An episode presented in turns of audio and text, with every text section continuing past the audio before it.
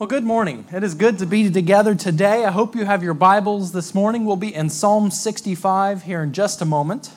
We'll be there for the entirety of our lesson today. And as you can see on the screen behind me, our songs fit very well with what we're about to talk about. The joy of salvation is what's going to drive our thoughts today. We spent last week thinking about how much we need God, that we desperately want a relationship with God. We looked at the tax collector who was at his end of his rope. We talked about how we are excluded because of our sin and should be changed in how we approach the Lord. Our desperate need for salvation changes how we live, how we think. We are a new people because of our desire for God. We need salvation. That's where we left off last week. So now we need to continue that thought. How do, what happens when we find salvation? What does that look like? What, how do we respond once we are taken from desperation to salvation. This is a search we often use the New Testament for, and rightly so. We find salvation through Jesus Christ, being baptized into his name, finding grace through his blood on the cross, hope through his resurrection from the dead. And we find that hope on every page of our Bibles, looking to Jesus. Acts 4 says it like this Salvation is found in no one else, for there is no other name under heaven given to mankind by which we must be saved. But Jesus, the New Testament writers, and preachers of the books of Acts all use the Old Testament to teach us about salvation. It colors in the lines for us. We see each teaching, each sermon, each miracle is informed by the Old Testament imagery and how they viewed salvation. We build upon that. So it helps us to better appreciate the joy of salvation of Jesus if we can see how the Old Testament writers looked at salvation. And David writes about salvation often in the book of Psalms. Just listen to this. I'll just pick, I picked a few of his lines that he wrote about joy and salvation. I had to stop because there were too many. I might have picked too many. Psalm 13, verse 5 My heart shall rejoice in your salvation. Psalm 20, verse 5 May we shout for joy over your salvation. Psalm 21, verse 1 O Lord, in your strength the king rejoices, and in your salvation how greatly he exults. 40, verse 16 But may all who seek you rejoice and be glad in you. May those who love your salvation say continually, Great is the Lord. And 51, verse 12 Restore to me the joy of your salvation. I only picked the ones that were in the same verse and the ones that stopped around Psalm 50 because I didn't want to keep going throughout all the entirety of the Psalms. But the number of times that joy and salvation go hand in hand is extensive. It is everywhere in the book of Psalms, and especially so in our psalm for today, Psalm 65. That David pairs joy and salvation. And that's where we're leading today. That's where our psalm is going to end today. So we're going to get there. But we're going to have to build to it first because David's got to find salvation first for him to have joy in it. So let's start by reading our psalm together. We'll see it in its entirety and then we'll see some parts of it to get to the joy of salvation. Psalm 65, starting in verse 1. Praise is due to you, O God in Zion, and to you shall vows be performed. O you who hear prayer, to you shall all flesh come. When iniquities prevail against me, you atone for our transgressions. Blessed is the one you choose and bring near to dwell in your courts. We shall be satisfied with the goodness of your house, the holiness of your temple. By awesome deeds you answer us with righteousness, O God of our salvation, the hope of all the ends of the earth and of the farthest seas, the one who by his strength established the mountains, being girded in with might who stills the roaring of the seas, the roaring of their waves, the tumult of the peoples, so that those who dwell at the ends of the earth are in awe at your signs. You make the going out of the morning and the evening to shout for joy. You visit the earth and water it, you greatly enrich it. The river of God is full of water. You provide their grain, for so you have prepared it. You water its furrows abundantly, settling its ridges, softening it with showers, and blessing its growth. You crown the year with your bounty. Your wagon tracks overflow with abundance. The pastures of the wilderness overflow. The hills gird themselves with joy. The meadows clothe themselves with flocks. The valleys deck themselves with grain. They shout and sing together for joy. What a beautiful psalm David wrote for us to talk about today. And in it, we see the joy of salvation. But we start in the beginning of Psalm 65, where David is searching for salvation.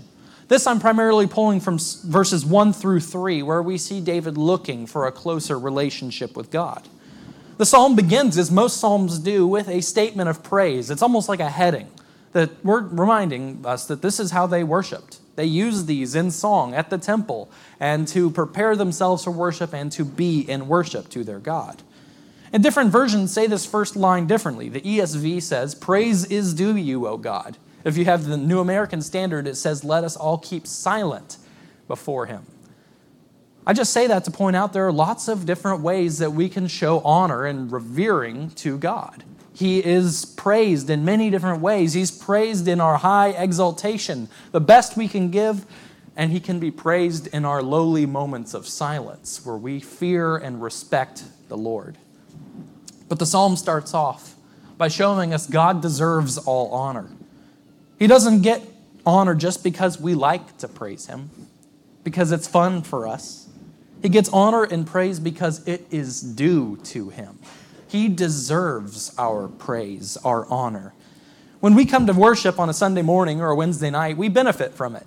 We're encouraged, we're learning something, we are spiritually motivated for the rest of our week.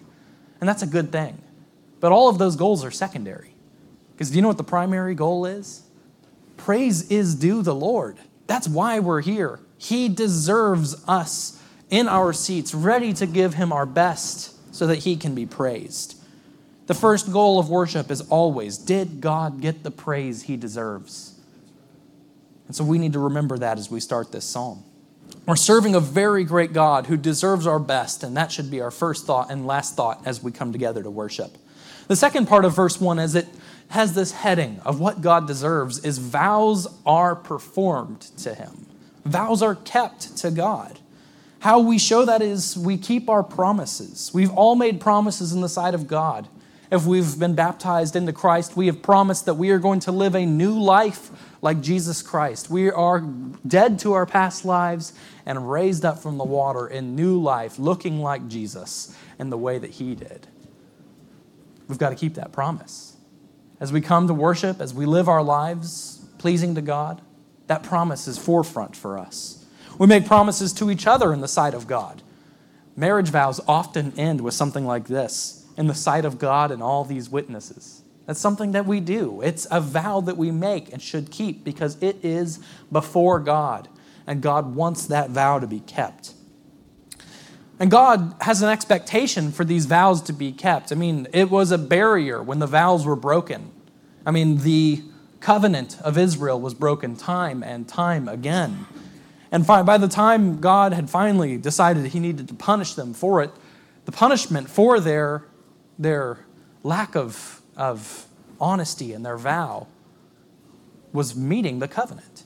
The number of years that they were to stay in Babylon was in comparison to the number of Sabbaths the land had missed. It was because they missed their vow that decided their punishment.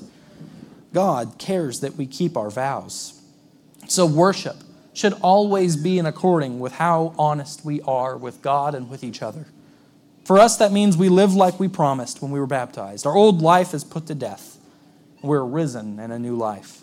So that's the heading for our psalm. God is worthy of all praise, and He changes our life.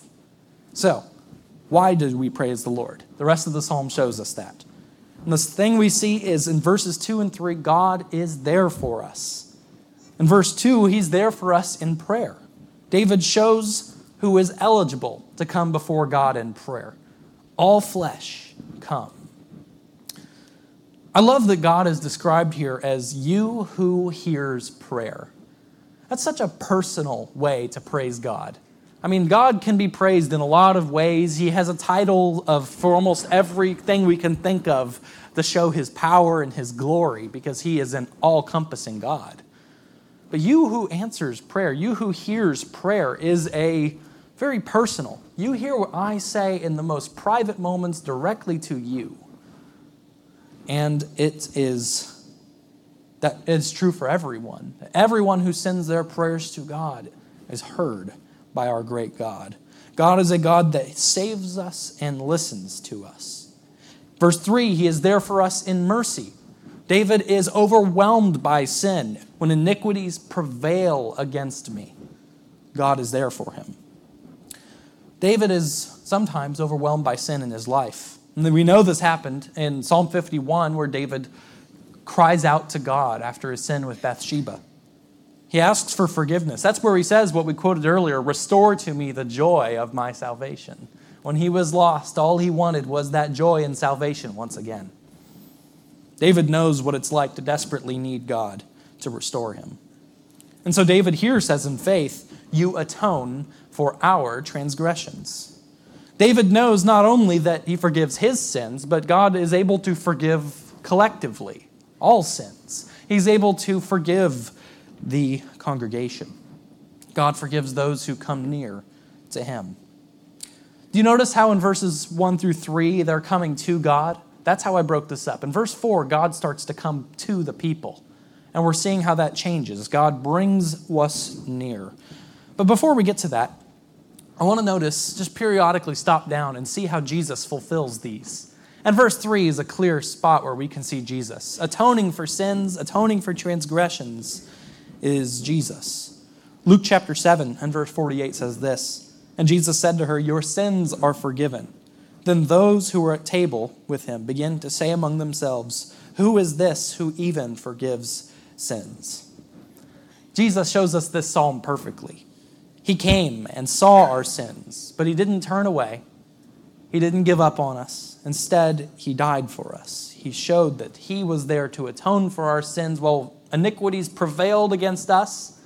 Jesus perfectly removed them from us, showing salvation, that we can seek mercy from him. We need God to hear our prayers and we need God to forgive our sins. That's where this psalm starts. And the first part of the psalm shows us that we can approach God with both of these things, and He is there for us. We need to start here because salvation doesn't mean much to us if we're not in a place of desperation. If we don't see our need, we're not going to have joy in salvation. So David sees his need here. He needs a God who hears his prayers and forgives his sins. But let's keep moving because in verse 4 it changes who is acting because we're finding salvation. Blessed is the one you choose and bring near to dwell in your courts.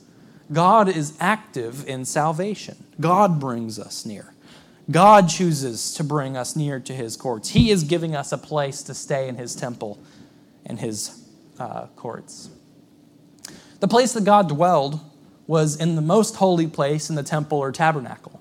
I mean, if you remember, that's a place only one person can go on one day a year.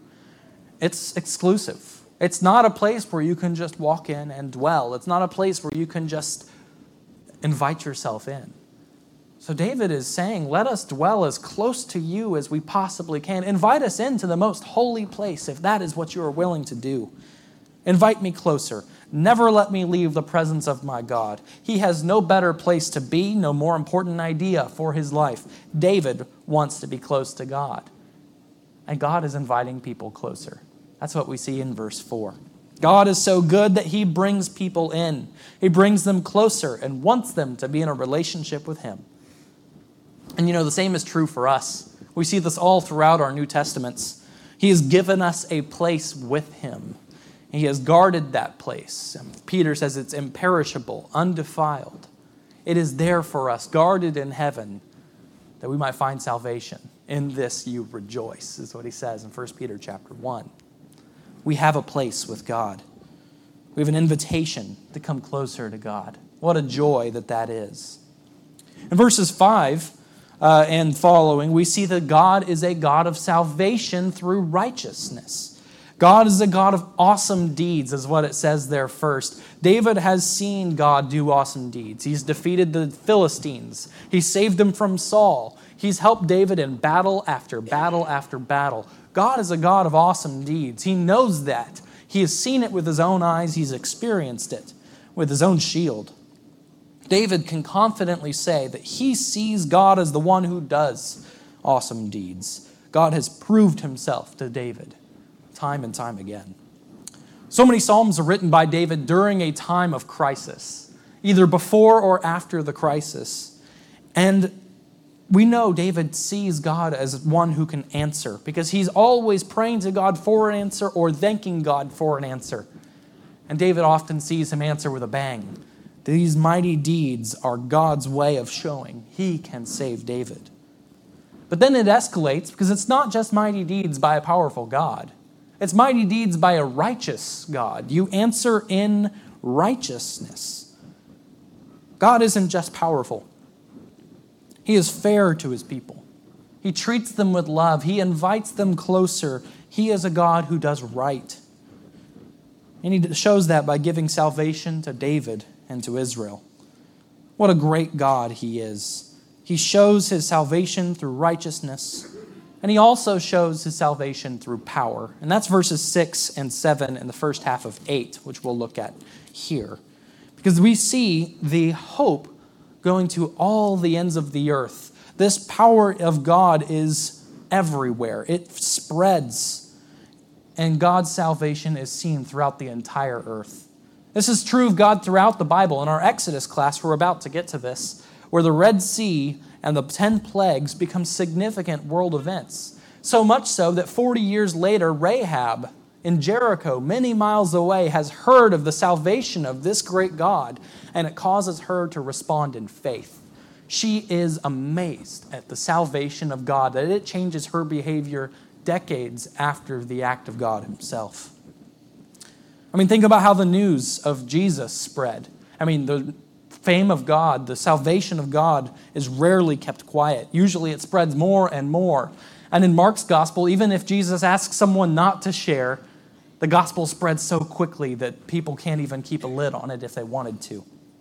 In Acts, the news of God's salvation quickly spread beyond Judea to the utmost parts of the world. We're seeing it time and time again. God's salvation is powerful and it extends across all borders to all corners of the world. There is no containing the salvation and power of God. We also see his power of salvation proclaimed through creation. And we see that in uh, 6 and 7. You establish the mountains, being girded with might. You still the roaring seas, the roaring of the waves, the tumult of the peoples. God's salvation is written on every part of this earth so that we might turn to him as we see him glorified through his own creation. He stills the roaring seas, the roaring waters, the tumult of the people. What we're seeing there is God is taming the untamable. The thing, the, if you've been to the ocean, can you imagine if all the waves suddenly just stopped and it was smooth as glass as far as the eye could see? It's hard to imagine. There is no power on earth that could possibly ever tame the seas. Otherwise, we would have tried to do it by now. We would have tried to do it because can you imagine how much better it would make sailing? If, you know, there's no such thing as a storm, you're just gliding along. There's no such thing as seasickness. You don't have to worry about it. It is just smooth sailing, right? We have that phrase for when we hope it'll go as best as it can. When we ship things across the sea, we could go faster, we could do more. People would have tried to do it, but we can't but God can. And God is able to tame the seas, He's able to tame the waves, and He shows His power of salvation through creation. And of course, we see Jesus right here in the psalm, don't we? I mean, Luke chapter 8 says this. One day he got into the boat with his disciples, and he said to them, Let us go across to the other side of the lake. So they set out, and as they sailed, he fell asleep. And a windstorm came down on the lake, and they were filling with water and were in danger. And they went and woke him, saying, Master, Master, we are perishing. And he awoke and rebu- rebuked the wind and the raging waves, and they ceased, and there was a calm. He said to them, Where is your faith? And they were afraid, and they marveled, saying to one another, Who then is this, that he commands even winds and water that they obey him? Jesus shows us the same power is happening through his salvation. All miracles point us to the ultimate salvation. The small salvation that happens on the waves points to the greatest salvation that keeps us from sin. That's what Jesus is showing us here. And the power of God through salvation causes everyone to be in awe of the signs that they see. so that those who dwell at the ends of the earth are in awe at these signs. God is working, He is bringing salvation to His people. So, as we come to the end of our psalm, we see the response of salvation. I mean, we know what's coming here. We have joy of salvation. In the second half of verse 8, you make the going out of the morning and the evening to shout for joy. And in this section, from 8 to 13, we have a picture of the rain watering the land. And it's this ongoing picture where animals are, are fed because of the rain, the crops grow, the grass is green. We see God's joy and salvation through nature. The joy of salvation is compared to how the rain waters the earth in the summer. I mean, we know how much rain is a blessing during hot times like this. It, it, it, means a lot to us. We get really excited when we see rain coming because maybe it will break the relief of whatever this temperature is right now. But we don't have the same appreciation as David and the people in their time did because we often don't grow our own food. And rain literally meant life to them. Rain meant I can grow a meal for tomorrow. I can live another day because God has given rain. It's salvation. It comes from God as a sign of goodness. So David rightly compares rain with salvation, that we see God's rain to fall on the just and the unjust as a sign of his salvation. Jesus makes that point in Matthew chapter 5. God's love extends to us like the rain falls on the earth. It is life that is given for us. It is a picture that God is providing for our most basic needs, and God is providing for our spiritual needs. That is the salvation of God. He is giving life, or otherwise we would die of thirst. We would be helpless without Him. So, of course, this psalm ends in joy. Of course, this psalm points us in a direction where we can rejoice in the Lord, seeing how good He is. Joy is seen throughout the end of this psalm. It's repeated three times. At the end of verse 8, verse 12, and verse 13, we see joy. And you know that they didn't have exclamation marks in their time, they didn't have emojis, they didn't have a way of saying, This is important. Take a look at this. But they did have repetition. And if they repeated a concept, it was important to them. It was the point that they were trying to get across. And so, what we see here is joy is essential to our response of the gospel given to us. When we are saved, it is something that we worship for, it is something that we are grateful for.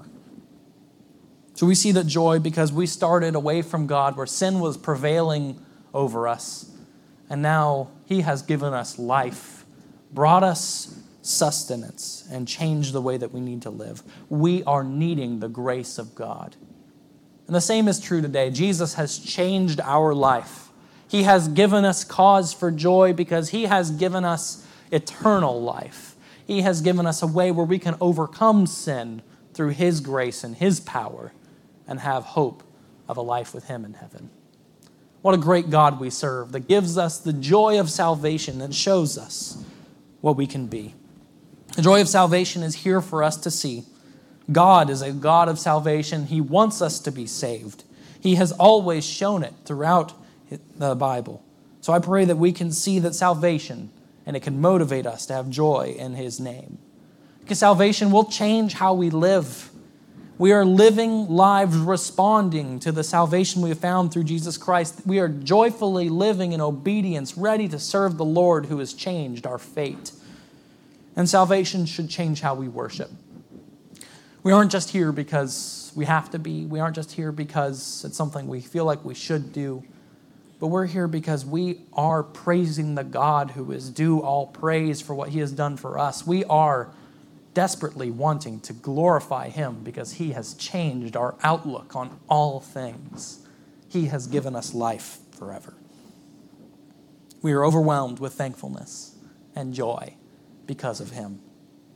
So we are greatly impacted by the grace of God. This shortly shows us what God has done for us and what we can do to respond. And that might just be look at your world differently. You are people saved and given joy as a result of what God has done for you. So, Mitchell is going to lead us in a song that will praise the God of our salvation. I hope you consider how great He is. Let's stand as we sing.